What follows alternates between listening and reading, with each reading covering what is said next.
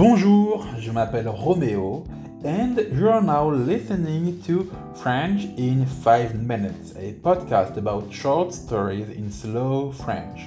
You can access the transcripts of every episode available so far and for free on my website www.frenchin5minutes.com or you can check the link in the description below. French in 5 minutes is also available in premium version with every episode in slow and fast French and a pronunciation training and a vocabulary training. If you want to know more about French in 5 Minutes Premium, simply type in your browser www.frenchin5minutes.com slash premium or simply check the link in the description down below.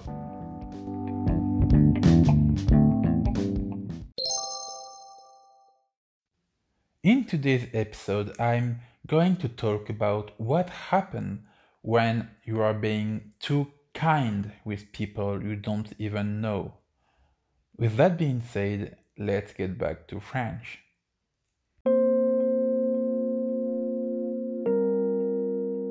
Épisode numéro 30.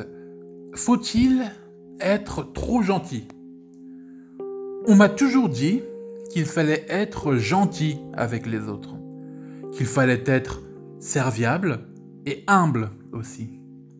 Mais que se passe-t-il lorsqu'on est trop gentil, justement? C'est ce dont je vais te parler aujourd'hui. Et pour ça, je vais te faire part de ma propre expérience. Je pense que je ne t'apprends rien en te disant que nous vivons dans un monde de brutes épaisses. Et encore, je pèse mes mots.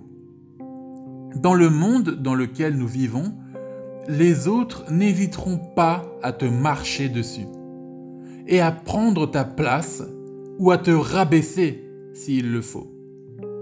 Le problème, lorsque tu deviens trop gentil, c'est que tu es une cible facile pour ces personnes.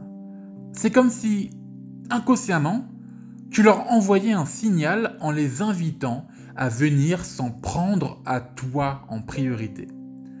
C'est en tout cas le ressenti que j'avais lorsque j'étais plus jeune et que je disais oui à tout et à n'importe quoi. J'étais devenu un monsieur gentil et tout le monde essayait d'en tirer profit. Et ça a été un problème pendant une grande partie de mon enfance. On profitait de moi, on abusait de mes services et parfois même on m'ignorait et on faisait appel à moi uniquement lorsqu'on avait besoin de quelque chose. Le problème à ce moment-là, c'est que j'étais devenu une sorte de robot, une coquille vide dénuée de bon sens. J'étais même presque devenu transparent. Je n'avais aucune personnalité. Et je ne faisais que suivre le mouvement. Et c'est lorsque j'ai appris à dire non que les choses ont changé.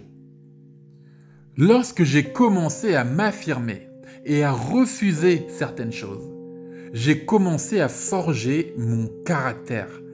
Et la coquille vide que j'étais avait enfin une âme. J'existais enfin.